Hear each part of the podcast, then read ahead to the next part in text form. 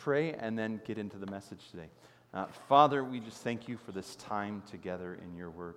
Uh, Jesus, you told us that it was good for you to leave so that your spirit could come. Your spirit could lead us into truth. Your spirit, it says in Ephesians, is the seal that holds on to us, that, that is uh, guaranteeing the future that we have in Christ. Your spirit, you say, convicts the world of sin and righteousness and the coming judgment. Your spirit strengthens us and equips us to do the work that you called us to do. Your spirit nourishes us and transforms us, Father. We thank you for the ministry of the Holy Spirit to us and through us. And we ask, God, that your spirit would be using your word today to lead us to truth, to free us from any bondage that we have, to sin, fear, and shame, to help us to live in your grace and to love you and to share your grace with others. Pray these things in your name, Father. Amen. All right, so we're in the midst of this sermon series. I'm glad you asked. We're actually almost done with it. Uh, I'm excited because I like a new sermon series, but uh, I like good, good ones that we're in. We're in there right now. And uh, just by way of reminder, this is not just to give you information, right? Uh, Paul warns the Corinthian church that knowledge does what? Knowledge puffs us up, but love builds us up. So we need to take the knowledge that we're gaining about God's word and God's truth and make sure that we incorporate it into how we love God and how we love other people. Part of that is that you, as a believer, as you have these answers or maybe refreshed in them, you are being equipped to love others with the truth and help other people with their struggles. You're also being equipped to endure because it, it always amazes me, at least in my own life and other people's lives. I know the truth of God's word, but I go through hardship or difficulty, and in that time, I am confused and I become dismayed or discouraged. And so then I need my brothers and sisters to speak to me about God's truth in those times of struggle. And I need the Spirit to be reminding me of what I know. Thankfully, He does that. So this is about getting you information, but it's about giving you information so that you can be equipped. Uh, because of that, you've probably noticed that you don't just get an answer to the question, but you get kind of like the sermon load with that question, which, I mean, what did we expect? It's a sermon, right? This is not a call in radio show. Uh, this is a time of encouraging and equipping from God's Word. Uh, so here we are. And this, this is, I hope you brought your hot pads today because this is a hot issue. A little bit of controversy over this. I hope that we can kind of turn that down a little bit and just rest in the truth of God's Word. We're talking about the unforgivable sin and warnings about falling away, like in Hebrews 6. So we're talking about the unforgivable sin and warnings about people falling away, like in Hebrews 6. Uh, but before we get into that, I want to remind us of this amazing story that Jesus tells us uh, that we can keep in mind as we study maybe these hot issues that become difficult for us. Uh, Jesus was talking about uh, lostness in general in the end of Luke, and he was sharing lots of stories about how God cares for those who are lost, as those who pe- people who are not reconciled to God through him. And he talks about a lost coin, remember that? And how a woman had 10 coins and she lost one. And so she set the nine aside for a moment. She lit up the house with every lamp that she has, which wasn't electricity, it was like burning fire, right? Like an oil lamp or candles in her house. And she swept the whole house and she searched everywhere. And then she found the one coin. And then she did what every sane woman does. She ran out into the street and invited her neighbors to celebrate because she lost one coin. And now she found it. So let's have a party.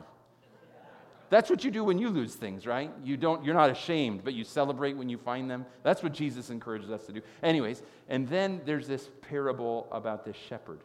Now, this shepherd is an A plus shepherd. He gets a 99% every time he brings the flock back, right? So he's got 100 sheep, and he comes back with 99, but there's one missing. So, what does this good shepherd do? He safely secures the 99 in the sheep pen, and he goes and he hunts down the one sheep. And he needs that one sheep, and he finds that sheep, and he celebrates and he rejoices that he found that lost sheep. And so he's talking about more personal things now, right? So first we have this value, like you're God's treasure. Then we have this sheep, like you're God's under God's care. And then he tells this last one, and it's about a lost son and an incredibly generous father. And he says there once was a man with two sons, an older son and a younger son. That's how that works in general, in case if you were wondering. And the younger son went to his father and said, Father, give me my inheritance. I want to leave our household. I want to go and live on my own. Now, this would break a father's heart then because households were grown with each generation. And a part of loving your family was building strength into your family. And so this son is in some ways disowning his family and saying, Dad, I don't want anything to do with you. I'm going to go live somewhere else. I'm going to make my own household and my own life away from you. So it's not just greed, but it's pride and rejection of his father. Now, what do you think that father did? That's right, he grounded that kid, took away his Xbox, took away the car keys, and says, Until you can learn some gratitude, you have no privileges, kid. No, not at all. Instead, he gives him his portion of the inheritance, and the son leaves. It says that the son spends the inheritance on wild living. And he throws parties, and he drinks, and he gambles, and he pays for women, and all these things. And eventually, he's broke. And he's in a state of crisis, and his friends abandon him. And he realizes that he's going to starve to death. So he becomes a farmhand on a pig farm. Now, if you are a Jewish person, this is disgusting. This is like on one of those dirty jobs channels that like no one would do. Pigs were unclean. This means that he could never connect with God either. He's just isolated and alone and he's starving. And he's so hungry that as he's feeding the pigs their food, he wishes that he could eat it. Can you imagine being in that place? So he's destitute. He's in a deep place of poverty, physically, emotionally, socially, and spiritually. And in that place of desperation, he concocts a plan. He decides that he's going to play Let's Make a Deal with his dad. Have you ever played Let's Make a Deal with someone? When you're in a bad place and, and you're like, okay, how can I get out of it? And you think, who has the ability to get you out of it? And then you make a plan, a proposal for them so that they will say yes to the deal that you desperately need. And so here's his Let's Make a Deal plan. He's going to go home. He's going to apologize to his dad and he's going to say, Dad, uh, listen, I know I don't deserve this, but if I could just be a servant on our estate, I won't ever ask anything from you again. I won't live with you. I'll stay in the servants' quarters. I could be the lowest servant, just anything, because I know that you take care of your servants, Dad. Right? So his deal is I will be your slave, Dad. I will not be your son. And so he starts on his long journey home a journey hoping for a better form of slavery than the type of slavery he's currently in. And it says that his dad was on the porch, and while the son was a long way off, his dad saw him and ran to him. And have you ever had that thing? You know, you've got something important to say, so you're running through it in your head over and over again. I'm probably not the only person who does that, I think, because you're hoping to not blow it in that moment. And he's got this speech prepared. I don't think he's prepared for his dad to run which, by the way, was very rare. Uh, Jewish men didn't run. Jewish women did. Running was for children, running was for slaves and poor people. Uh, you walked, and you didn't hurry yourself, because if you were being hurried, that meant that you're not important, someone else is, right? And so you show your importance by never running. It's a really good fitness plan, by the way, being self important in that way. Uh, so when the father is running, this is a really weird thing. And as the father comes up, you can just imagine the son getting ready for the speech, but it says there's no time for that because the father gets there and he throws his arms around his son and he kisses him on the neck and he says, You're here. I'm going to restore you. He puts a ring on his finger, the family ring, and he puts his own robe around him. He says, Bring my best robe for my son. And he says, Kill the fatted calf and cancel work today. We're going to have a party because my son was lost, but now he's found. My son was dead, but now he's alive again. This is a story of God's grace, Jesus says. This is a story of God's forgiveness and love. Now, the story doesn't end there because the older brother doesn't get the memo. He's out in the fields working. And when he comes back and sees this party, he's like, It's not party time. It's Tuesday. We never have parties on Tuesday. Tomorrow's a work day. We don't party at night on Tuesday. We get ready for work the next day. We got serious business to do. My brother took one third of our estate, and we got to make sure that we're okay. We have no time to party. So he comes in. He wants to know what the party is about. And he asks the servant, What's going on? Why is there a party? And the servant says, Your brother's back. Your dad's throwing a party for him. And the son refuses to go in. The older brother refuses to go in. So the father comes out, and the son is livid. He is irate. He won't go in. And the father tries to explain to him why this is important, why this is valuable, why he celebrates. But the older brother doesn't get it. The older brother refuses to live in grace and accept grace. and love grace. So, as we talk about this passage or these passages, one of the things that we need to understand and come to is that God is astoundingly gracious. This is often called the story of the prodigal son. Prodigal means wildly spending, lavishly living. And sure, the son did that for a little while, but then he was broke. The true story is the prodigal nature of the father, who is so generous that he restores. He's so generous that even though the son wasted what he was given, he comes back and receives another place in the household, the place of a son, a restored son, not a slave. And so God is astoundingly gracious. And sometimes people become uncomfortable with it. Sometimes we become uncomfortable with how gracious God is. And when that happens, God's grace continues, but we stay right there. And we start to lose sight of that grace. We start to lose experience of that grace.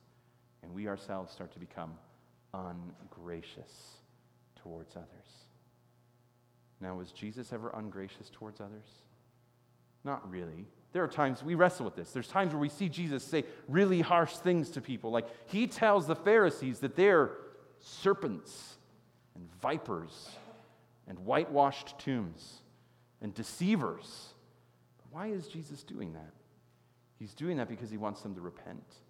He's doing that because he doesn't want them to be stuck in that place, but instead to learn about grace. And so, even when Jesus is correcting, Jesus is still gracious.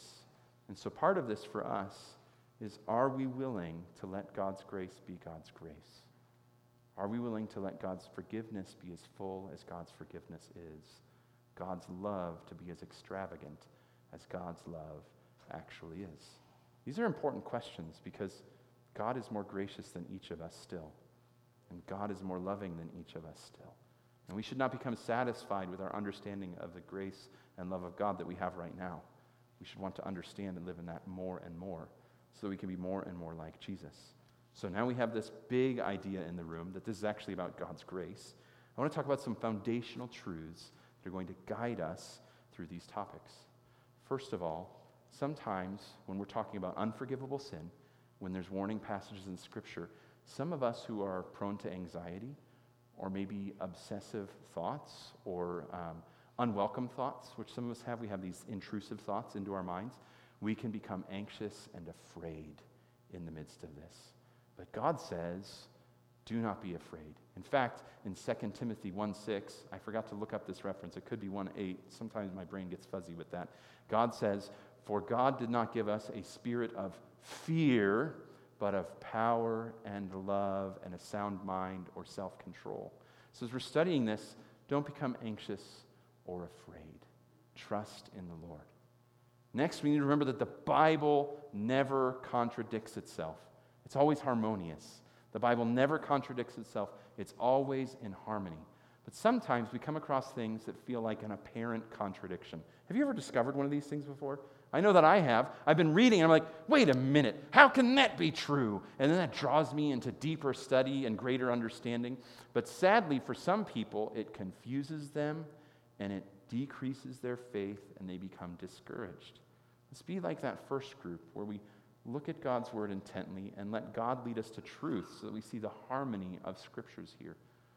Third, I want to encourage us to take Jesus seriously because sometimes what happens is that when we take these passages and we kind of let them cool down and they, they become less hot, or we take those sharp edges off, we stop taking it seriously and we put it in the pile of things not to worry about or be concerned about. I mean, I hope there's never anything in God's word that we're genuinely not concerned about, that we don't really care about. And then finally, be teachable. Be teachable. I've been where you are before, literally, physically. I've been the guy who listens to the sermons. And sometimes what happens is that uh, someone from the pulpit shares something that you disagree with or you don't like. And in that moment, you've got this switch inside that you can turn off, and that's that learning place.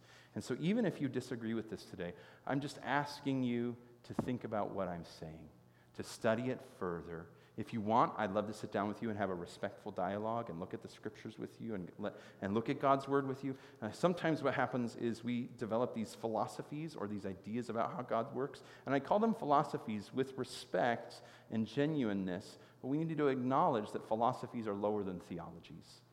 Philosophies are our thoughts about how life works. Theology is truth about how God works and how life works according to the Bible. And so let's make sure that we have a teachable spirit as we look at this together. Okay, so here's the passage uh, with what's called the unforgivable sin, uh, which, by the way, the word unforgivable sin never happens in the Bible. It doesn't say that anywhere in the Bible. Uh, Jesus instead describes something that happens in people's lives. He says, Therefore, I tell you, people will be forgiven of every sin and blasphemy, but the blasphemy against the Spirit will not be forgiven. Whoever speaks a word against the Son of Man, it will be forgiven him. But whoever speaks against the Holy Spirit, it will not be forgiven him, either in this age or in the one to come. Wow. That is a really, really heavy thing, right? Jesus isn't pulling any punches. He's speaking very clearly. Here's some things that stand out. Jesus says, People will be forgiven. Isn't that good news? That people will be forgiven. And beyond that, he says they'll be forgiven every sin and even blasphemy, which is like speaking against God, like tearing down the name of God. By the way, if you were Jewish, this is a big deal because in Leviticus, it says that if you speak against the name of God, then you should be stoned. You should be held accountable for your words because God is great and He is our deliverer and He is the one who is saving us. And if you're speaking against Him, we don't want you to be a part of our nation. And by the way, uh, stoning sounds really severe to us because this is what we imagine. Everybody in town goes out and gets a rock and just starts throwing rocks at someone. It's really brutal, right? Can you imagine? Everybody like participate, you got like little kids throwing, hucking. They're like, I hit him in the head. You know, it's like this really psychopathic thing almost. Stoning was a merciful consequence. What they would do is they would take someone up to a high place and they would shove them off of that cliff, which sounds really hard, but when you don't have like rifles or you know can't behead someone, it's a very merciful way of capital punishment because when you fall from a great height and you hit the ground, you die fast in general. And then for some reason, if they didn't die, what was going to happen was that big guys like me or Chuck or Marcus or some of us, we'd get a big rock and then we'd aim and we'd drop it. And hopefully we would finish the job in a quick and painless manner. Now, this is capital punishment. There's no way that you could pretend it's not, right? And for those of you with compassion who, like, when you see a slug that has drowned in a puddle, you're like, poor slug. This is a hard moment for you that this is the truth of God's word. This is what happened, okay? So when Jesus is saying that blasphemy is going to be forgiven, this is mind blowing. And we're already in a place where grace is astounding, and some people are going to have a hard time with this. But then Jesus says, But the blasphemy against the Spirit will not be forgiven. Wow. Okay. Now, if God is telling me that there's something that I could do that can result in a lack of forgiveness, a lack of salvation, maybe, a lack of fellowship with my Heavenly Father, I want to pay attention. That's a really big deal. And then he says this He says, Whoever speaks a word against me, right? Man, that's going to be forgiven. I'll let that go. But whoever speaks against the Holy Spirit, it will not be forgiven him, either in this age or the one to come. Now, what's the age to come? That's eternity. That, that's heaven, right? And that, that means that, like, eternally not forgiven. It's not just that God's going to be mad at you for a little while and then you're okay. It's that there's going to be eternal consequences for this choice. This is a really big deal. And when I was a kid, my parents told us not to play with sticks and to definitely not sword fight with sticks. But we were three brothers, and what is cooler than fighting with swords when you're a little kid? And so, what knives? That's right, knife fight. Yeah. So, one time, my dad was doing some work on the house, and he was cutting down some one by material into the right width, which meant that there were these eight foot long pieces of one by one that were trash by the side of the house. That is the biggest sword. You already know where this is going, right? So my little brother and I find these things, and I'm like, let's sword fight. My little brother's wonderful. He says, Mom and Dad say that we shouldn't do that. And I'm like, Mom and Dad don't know what they're talking about. It's going to be okay. So we start fighting with the swords, and mine has knots. And so he hits mine, and like the top foot falls off. That's okay. It's just the foot. And we're fighting with the swords, and then I hit his sword, and my second knot breaks, and the six feet that are after that fall down at his head. And I can just see this in slow motion, even to this day. And it's got like this nasty fork on the end that looks like a shrimp fork. You know what I'm talking about? It's like a, no, it's not the shrimp fork. What is the one that has the, it's like a pirate's claw or a crab's claw underneath. Maybe it's a crab fork. I don't know. There's a stick, it's a fondue sometimes, whatever. It's nasty looking, okay? It's nasty looking. And I see this come, and then it strikes him in the head like this right around his eye. And he's got two nasty red lines. Didn't bleed, but he's got two nasty red lines.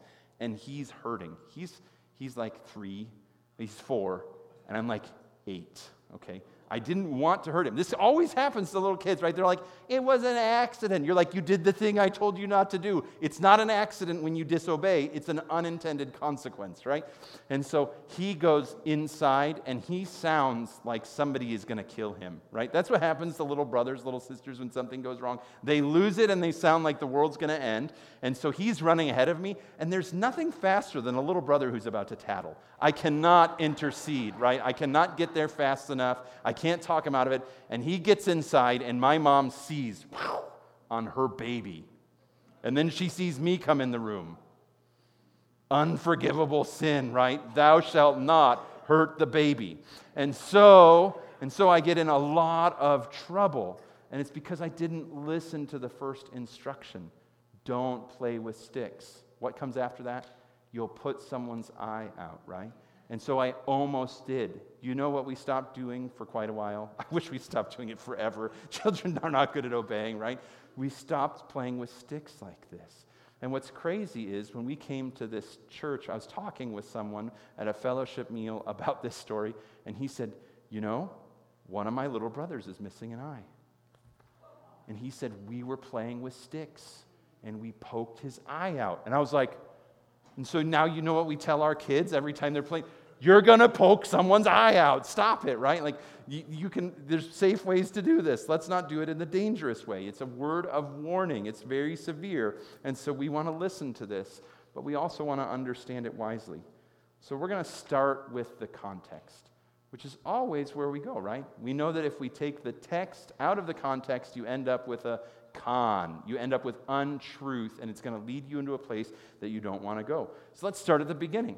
It says, Then a demon possessed man who was blind and unable to speak was brought to him. He healed him so that the man could both speak and see. Wow.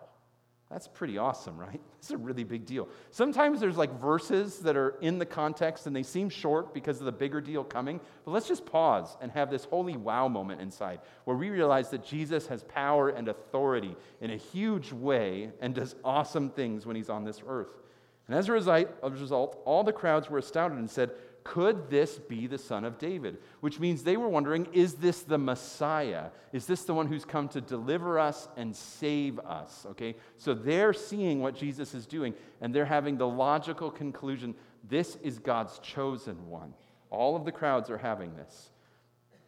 But when the Pharisees heard this, they said, This man drives out demons only by Beelzebub Beelzebul, pardon me, the ruler of demons. That's another name for, for Satan, right? Knowing their thoughts, he told them, Every kingdom divided against itself is headed for destruction, and no city or house divided against itself will stand.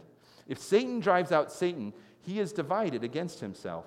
How then will his kingdom stand? So Jesus brings a point of logic.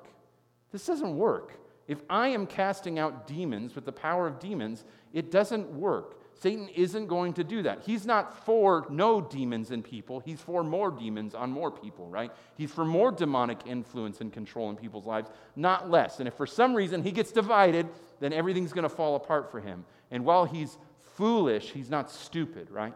And so Satan isn't going to do this. And then Jesus says, And if I drive out demons by Beelzebul, by whom do your sons drive them out? For this reason, they will be your judges.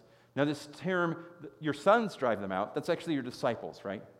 So, rabbis, when they were training people, they were like sons to them. They were bringing them into the family business, if you will. They were their apprentices. And so, the rabbis had disciples who would also drive demons out.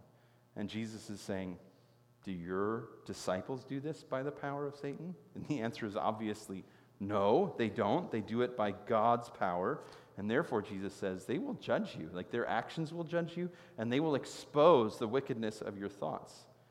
He says, And if I drive out demons by the Spirit of God, then the kingdom of God has come upon you. So Jesus is saying, I am the Messiah, and God is offering you the kingdom right now. Will you pay attention? Will you listen to me?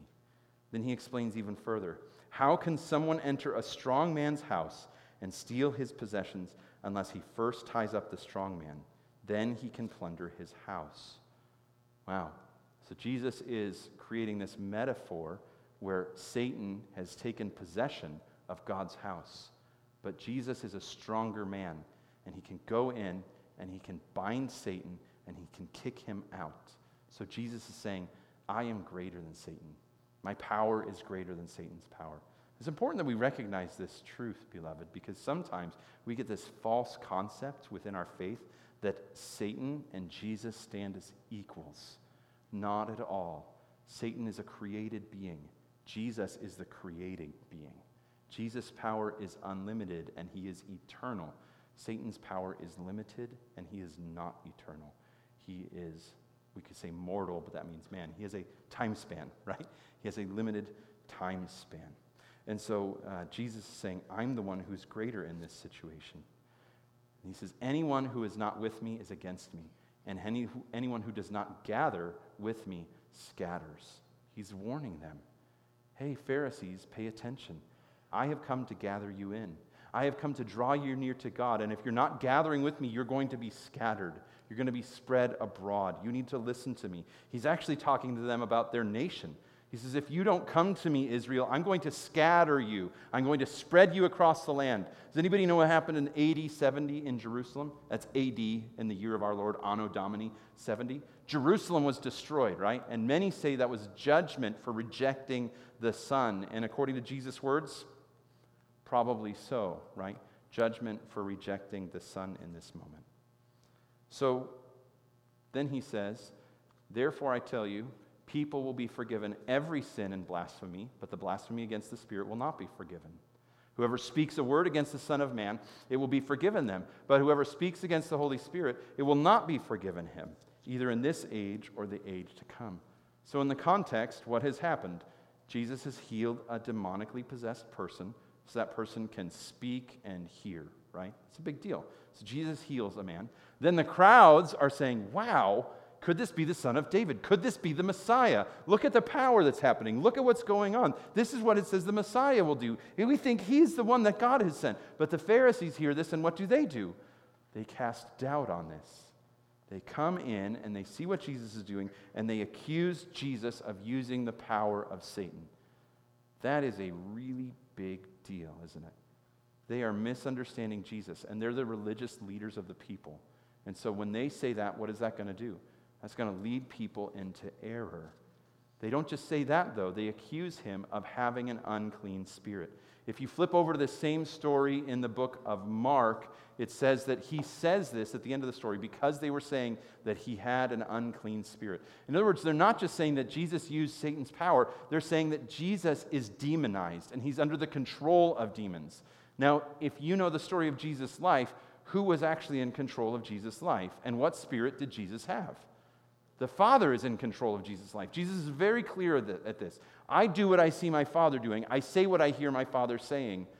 When he was baptized, the Spirit of the Lord descended on him, and he did his ministry according to the power of the Spirit. This is a really big deal that they're saying this. They're not just saying that Jesus has the power of Satan in his ministry. They're literally saying Jesus is energized by Satan, and spiritual beings of darkness are the controlling force in his life, have nothing to do with him, right? That's what they're really saying to the people around them. So, this is what the Pharisees done, had done. What had the Pharisees done? Well, they observed miracles performed by the Spirit. That should be a capital S, sorry about that. By the Holy Spirit. And then they consciously rejected the logical conclusion that Jesus is Savior and has Holy Spirit power.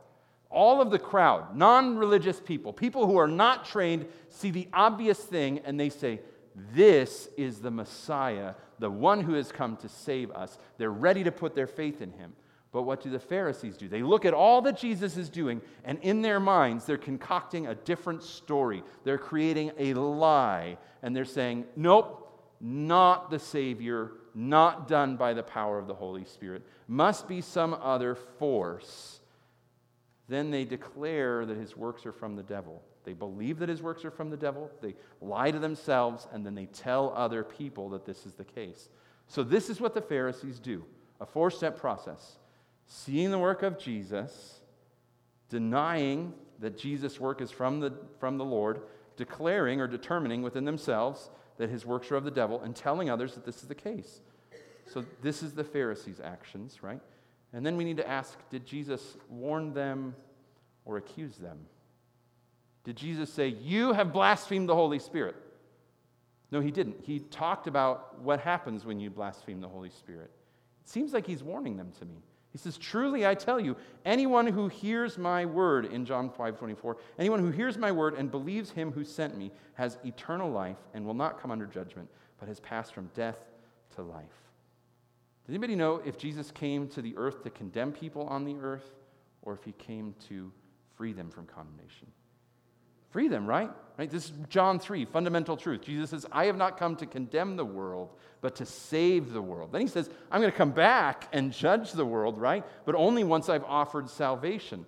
Jesus tells us in John 5 24 that anyone who hears his word and believes will not come under judgment, but has passed from death to life. Could that possibly include people who were confused about the Holy Spirit and his ministry? I think so, yes. You know why I think so?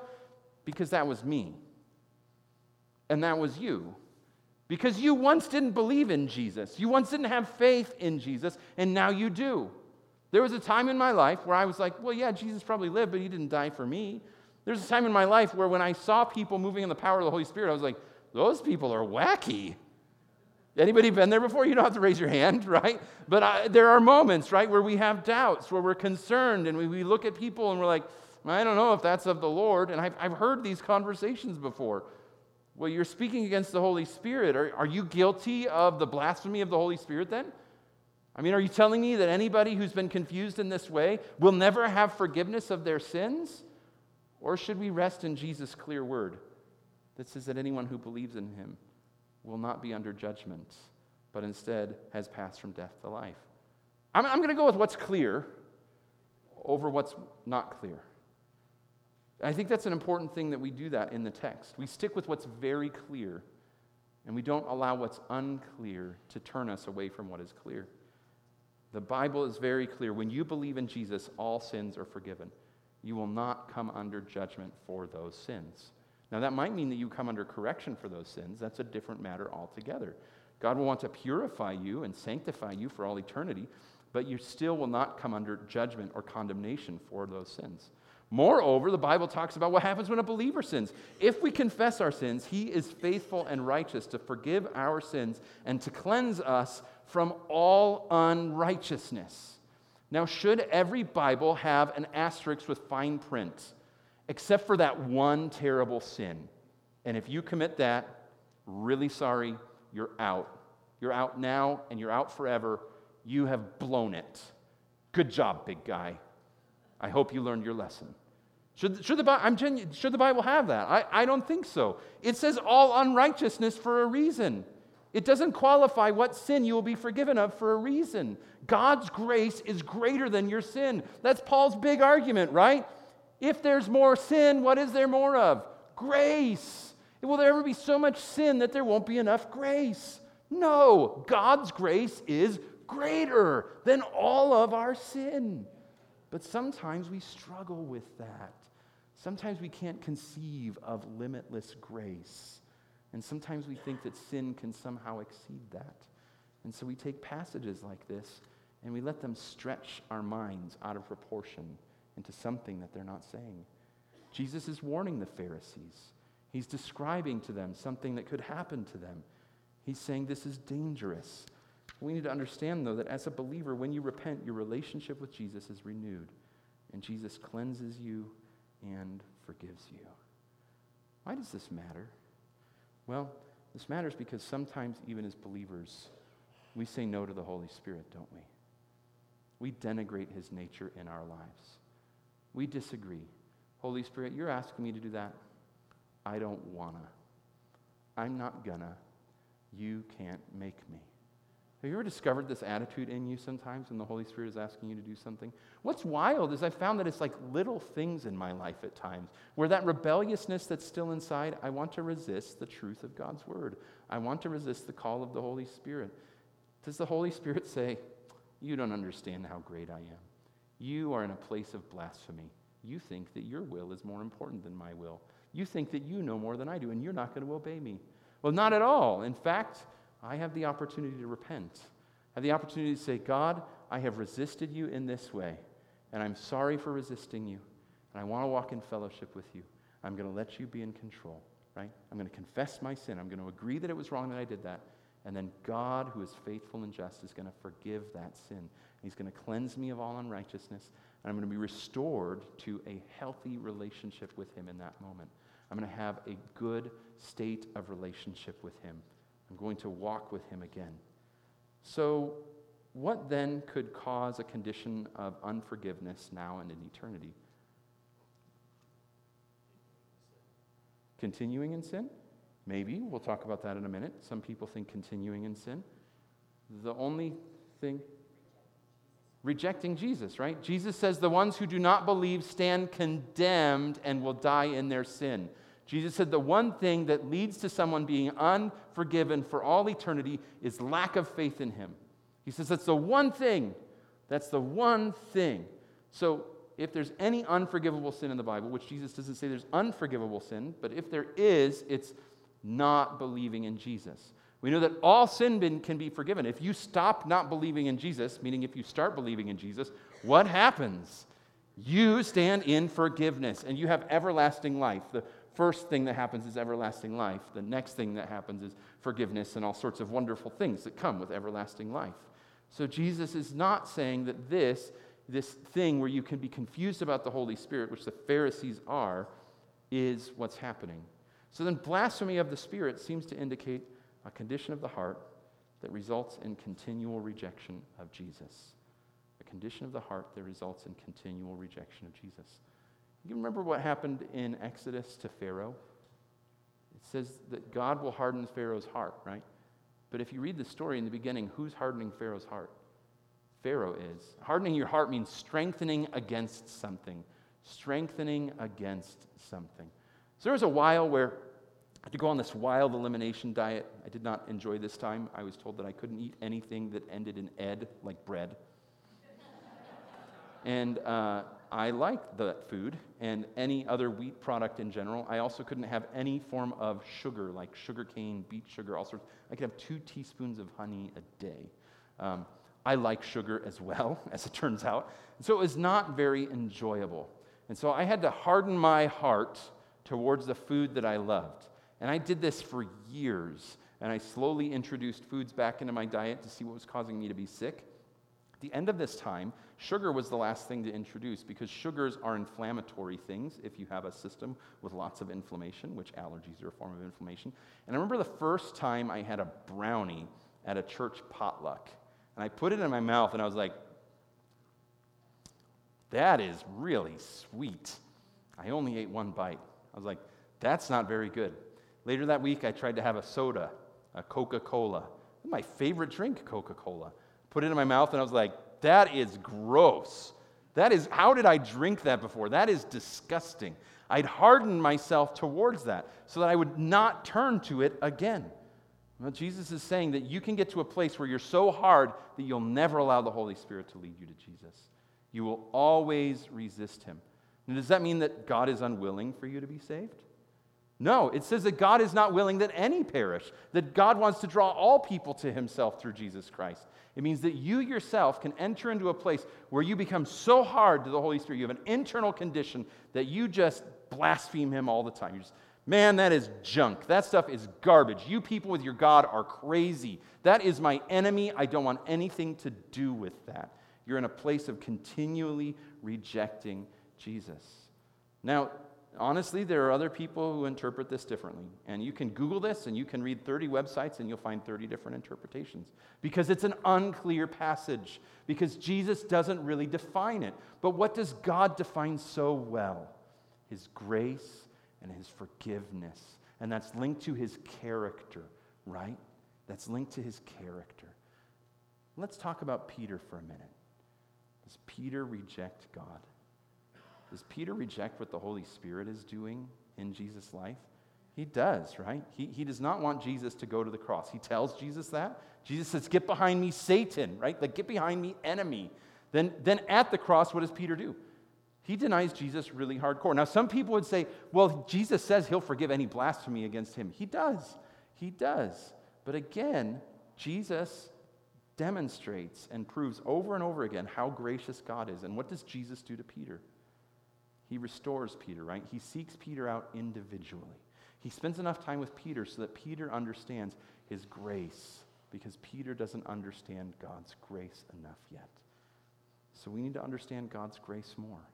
We need to recognize that this is a dangerous heart condition that people can leave themselves in.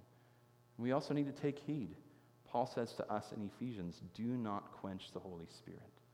Do not put out the ministry of the Holy Spirit in your life. Do not resist that. Does Paul say if you do that, you're going to be unforgiven? No, it's just a warning. Man, you need this spirit in you to continue to live the life that God has for you, to walk in Jesus Christ. Okay, so what about warning passages like Hebrews 6, which, by the way, these things get layered in people's minds.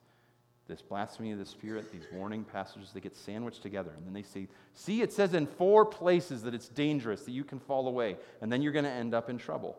Well, in Hebrews 6, uh, 1 through 8, it says this Therefore, let us leave the elementary teaching about Christ and go on to maturity, not laying again a foundation of repentance from dead works and faith, faith in God, teachings about ritual washings, laying on of hands, the resurrection of the dead, and eternal judgment. Those are just all the basic teachings, okay? And if we do this, or and we do this, we will do this if God permits. So Hebrews is written to Jewish believers who were being lured away from Jesus back into Judaism. Basic teachings about who Jesus is. If you read the beginning of Hebrews, it talks about Jesus, who is the high priest, who is more capable than any other high priest, and is the king. This is, this is the one. He is the guy you've been waiting for, Jewish people. Don't turn to anybody else because he is sufficient for you. Everything you've done in your life until finding him was pointing to him. And so all of these basics were important for them to know that Jesus was raised from the dead, that the ritual washings that were necessary in Judaism no longer necessary. Dead works according to the law, things that don't give you life, are not going to give you life. It's only faith in Jesus that gives you life. And then he continues on. He says, For it is impossible to renew to repentance those who were once enlightened, who tasted the heavenly gift, who shared in the Holy Spirit, who tasted God's good word and the powers of the coming age. Wow. Do you hear all those descriptors of those people? You know what this says? These are people who have put their faith in Jesus. They've tasted grace, the eternal gift, right? The heavenly gift. They've even received the Holy Spirit. They have been born again. These are not people who do not know God. This is one of the primary arguments that people use in this text. They say the people who fall away are people who were not true believers. Who receives the Holy Spirit aside from those who have put their faith in Jesus? Who has received grace from heaven aside from those who have put their faith in Jesus? The answer is nobody. Nobody. This text is absolutely about people who have believed and then they've fallen away and who have fallen away this is, be, this is because, to their own harm, they are re crucifying the Son of God and holding him up to contempt.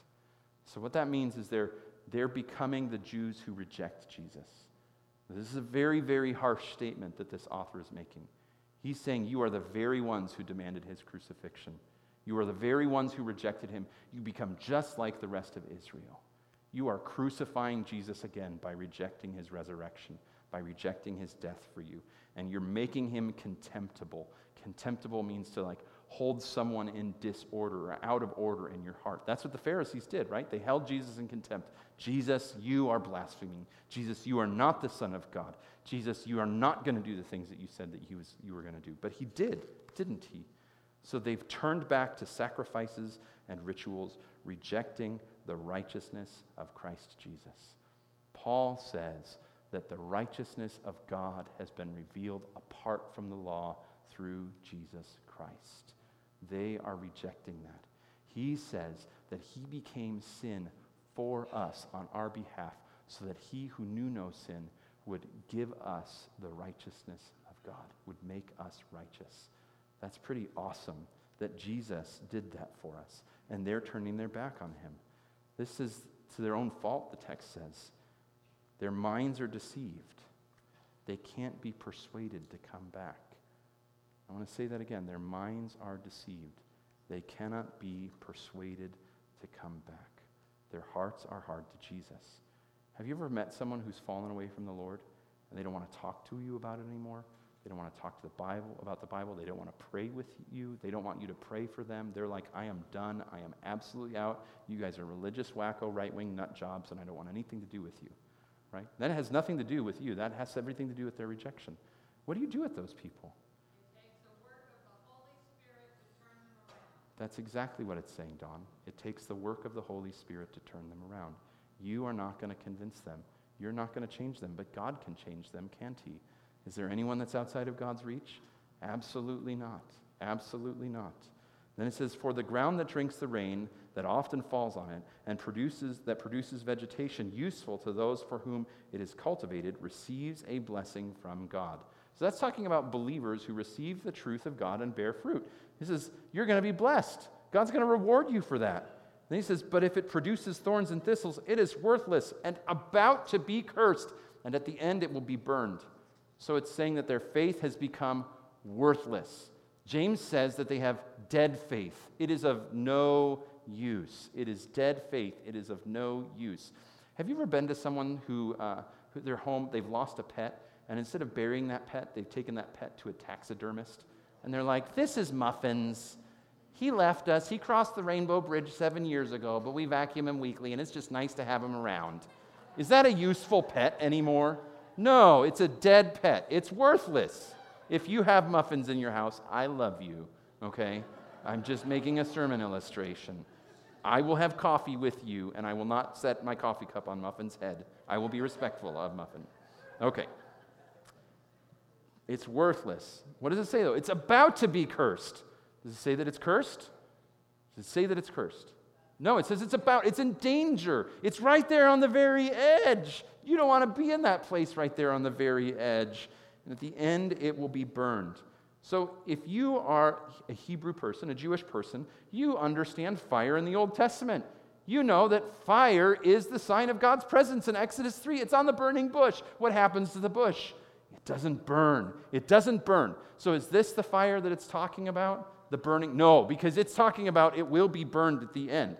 Okay? Then there's fire that's God's discipline.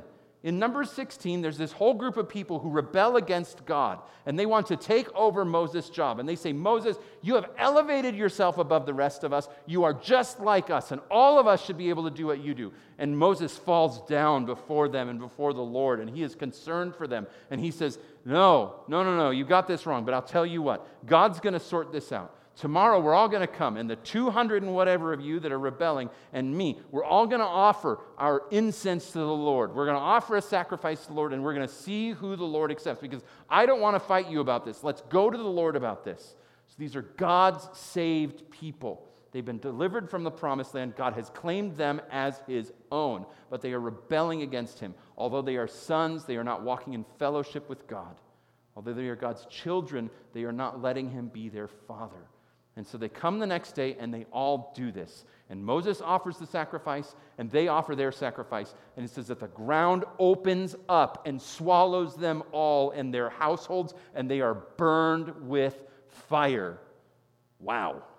That was a mistake that you don't want to make. And you're certainly not going to make it twice. You're not even going to get a chance. It says later that these people are a warning to the rest of Israel. Now, I know this Old Testament wrath makes us uncomfortable, but we should recognize that God will judge sin. That's why Jesus came, right? But just because they received God's discipline, does that mean that they were rejected forever? No. God saved these people. He covenanted with them. He made them his own people. He called them his own people. But they received discipline. This discipline was severe, it brought death. Remember when Paul told the Corinthians that some were eating the Lord's table inappropriately and to their own judgment, and that some had fallen asleep? This is talking about their death. The early church talked about discipline, discipline from the, the Lord. And they recognized that sometimes when people rebel, God shortens their earthly life to preserve their heavenly life. And that's what happened to this group of people in Numbers. So sometimes fire is sign of God's discipline.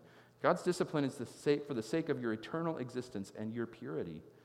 Next, fire is present on pleasing sacrifice. You can read about all the fire and sacrifices in the Old Testament law if you want in Exodus 29. There's also this really amazing story about a prophet who goes against all these prophets to false gods. And he says, This is what we're going to do. We're going to see whose God is alive and active. So, what's going to happen is you're going to make an altar and you're going to sacrifice to your gods. And if they are real, they're going to come down and they're going to consume the sacrifice on the altar. And the people who are doing the sacrifice are going nuts. They're offering their own blood, they're wailing and moaning, they're praying and singing, they're offering their life. All of these things. You know what happens? Nothing. And then the prophet says, You know what? This is not a fair fight. This is what I want you to do. Let's get water. Let's just douse this altar in water. It says they dug a trough around it and they doused it in so much water that it filled the trough. And then Elijah said this He said, God, if you are real, if you are holy, would you come down and accept this sacrifice? You know what happened? Fire came down from heaven and it consumed the sacrifice and it lapped up all the water and it even took everything. It was just scorched earth there. That was a pleasing sacrifice, right?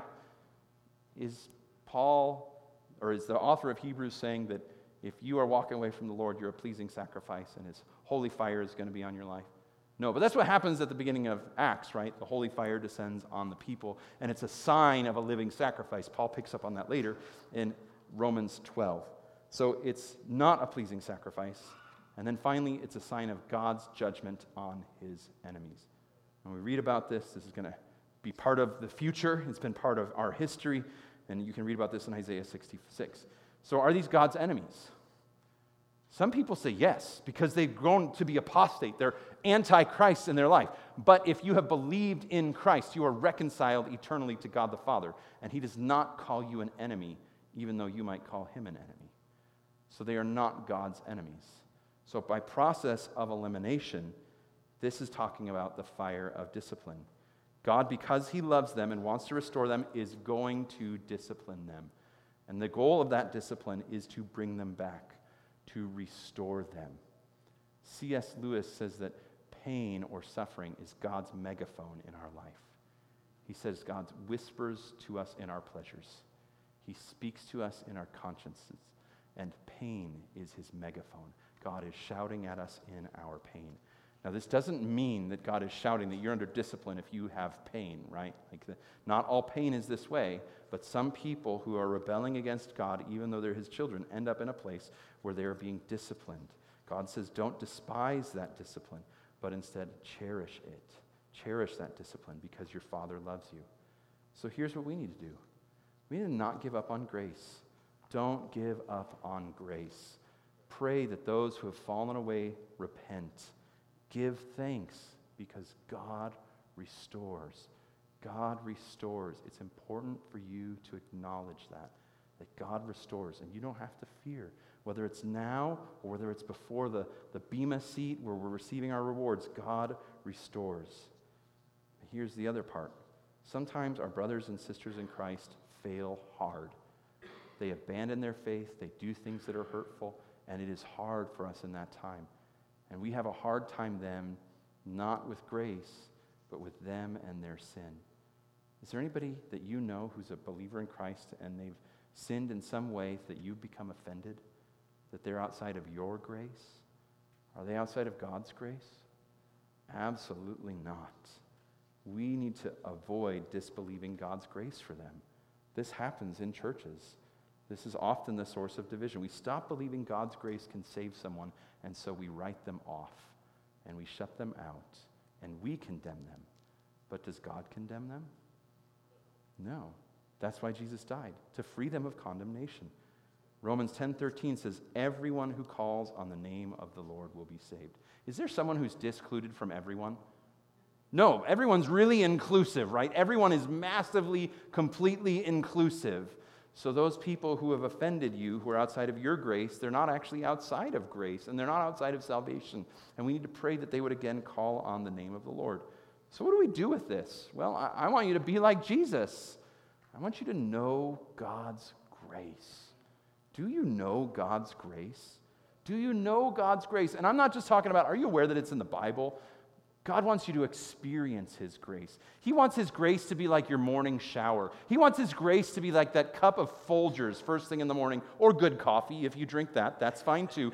God wants His grace to fuel you and be infused in your life so it is the defining factor of who you are. He wants you to live a gracious life where you are experiencing and understanding His favor and love towards you. He is the God of all grace, and He wants you to know Him in that way.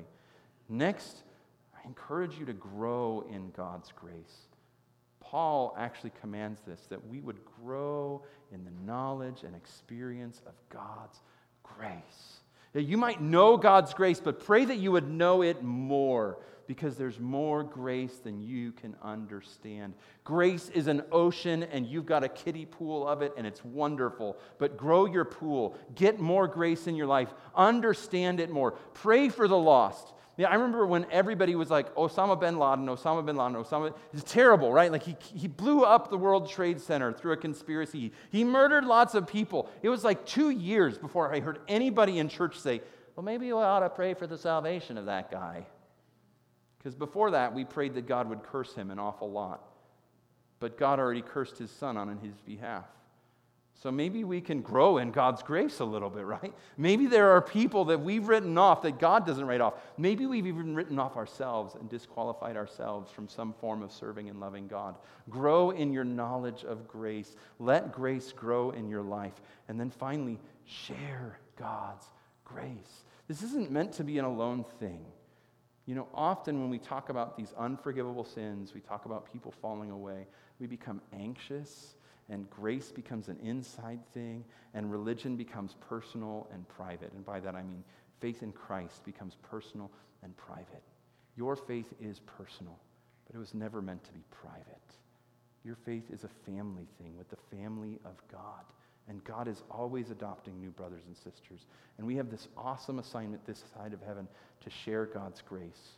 But if I believe that someone could for, commit the unforgivable sin or they could fall away and never be restored, then I don't have to share grace with them anymore. In fact, it'd be a waste of my time. But it's never a waste of your time to share God's grace. There's always an opportunity to share God's grace. You know, I talked a, a, few months ago about how I was on a, an airplane coming back from a, a funeral service for my grandmother, and the Lord put me next to a brother who was a Catholic brother in Christ. And I shared that I was so glad because I knew that my grandma was in heaven because of her faith in Christ. And he says, I hope I can go to heaven. Wow, open door to share God's grace, right? Man, I got to tell you, there is a way that you can know today, right now, that you are going to heaven. And he was very interested in that, by the way. There are people around you who are incredibly interested in God's grace. Learn to share it. When you know it, when you're growing in it, you can't help but talk about it because it's flowing through your life and in your life. We want to be people who are defined by this grace. We don't want to be people who are defined by, with respect, questioning God's grace and wondering who it doesn't apply to. We want to be people who always remember that God's grace applies to everyone, starting with me and spreading to them. So let's be people of grace. Let's be undoubtedly people of grace. Let's recognize that our God is a prodigal father who lavishly loves. Let's not be like the older brother who's standing outside and saying, Even them, God? You even saved that terrible person over there. I don't like my church anymore.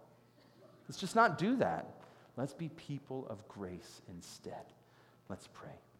Uh, Father, we thank you for the grace that is available to us in Christ. Father, we want to know more of your grace. We want to understand it from the word, but we also want to experience it. And so we pray, Father, that we wake in the morning, that we wouldn't just realize there's breath in our lungs, that there's a floor that we're going to step on, but instead we have this foundation of Jesus Christ, that everything we have is from you and for you and through you. We pray, Father, that you would help us to see the abundance of grace and the fullness of grace, not just for us, but for the world around us. We pray, God, that you would grow our knowledge and understanding and experience of your grace. We know, Father, that this happens through the Spirit's power. Paul prays that the power of the Spirit would reveal the fullness of your love. That is your grace towards us, Father. And so we pray that you would grow the knowledge of our grace. And Father, you have called us to share grace. Forgive us for lacking grace at times, for not sharing grace with those who need it, for not extending forgiveness and restoration at times. Pray that you would forgive us of bitterness, Father, people that we haven't forgiven. Help us to walk in forgiveness to everyone. And Lord, we pray that you would forgive us because sometimes we become afraid of sharing the gospel. Sometimes we become ashamed of the gospel, even. And we ask, Father, that you would help us to share the good news of Jesus. It is the power of salvation to those who believe and those who don't believe. Help us, Father, to become good and natural at talking about grace because it's so infused in our lives that it just becomes a part of our everyday existence. We pray these things in Jesus' name. Amen.